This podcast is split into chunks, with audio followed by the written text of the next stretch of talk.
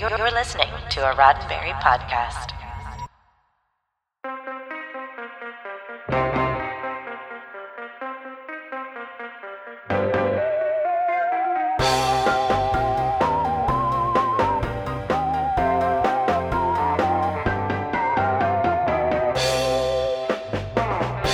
I'm Jessica Lynn Verdi, and this is your Sci Fi 5. Five minutes of science fiction history for November 11th. A thousand feet long, three stacks, only one ship she could be Goliath. TV audiences on this day in 1981 were asked to take a deep dive into the Atlantic Ocean to encounter the survivors of a shipwreck, some 40 years after it was sunk by a German torpedo. The premise of the story was that a handful of people were lucky enough to find an air bubble trapped in the giant ocean liner and waited out until the end of World War II when a rescue team could find them. What the rescuers find, however, is a disturbingly evolved society with incredible technical achievements overshadowed by authoritarian rule and a very dark secret. Filmed over the summer of 1981, Goliath Awaits perfectly captured the interior of a 1930s British ocean liner. That was a cinch, as the original RMS Queen Mary sits in Long Beach, California, an easy drive from Los Angeles, unless you're in traffic.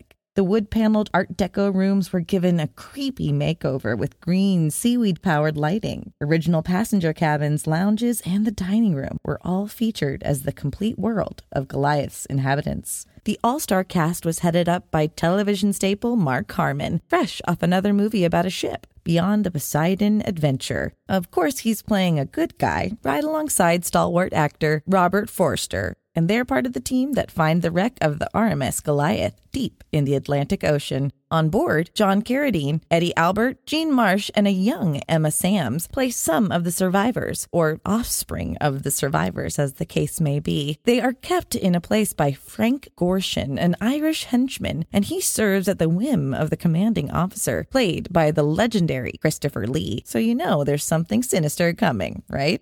We'll find out right after the break.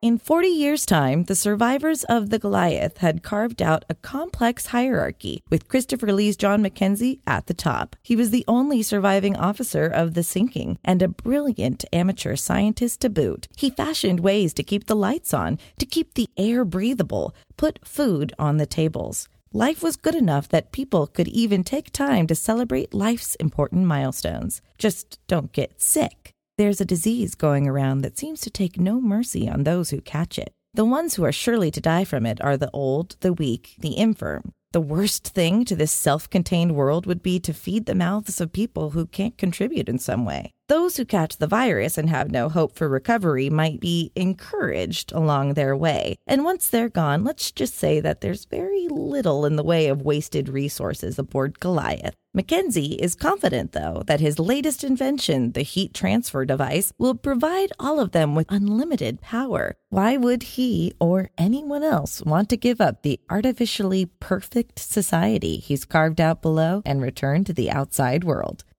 On top of the science and terror, there's a Lord of the Flies style examination of a decaying social structure. Plus, they throw in a World War II political subplot and a love story just for good measure. The two part miniseries premiered in the US on November 11, 1981, and found a respectable life in worldwide syndication for the next several years. It became a bit of a cult classic, airing from time to time on cable and showing up in various DVD releases, though none of those are complete from the original miniseries broadcast. This has been 5 Minutes of Science Fiction History, your daily Sci Fi 5 for November 11th. Sci Fi 5 is produced by Roddenberry Entertainment. Executive producer Rod Roddenberry. For more great podcasts, check out podcast.roddenberry.com.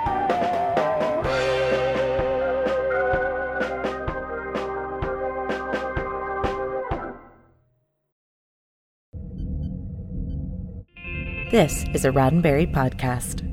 For more great podcasts, visit podcast.roddenberry.com.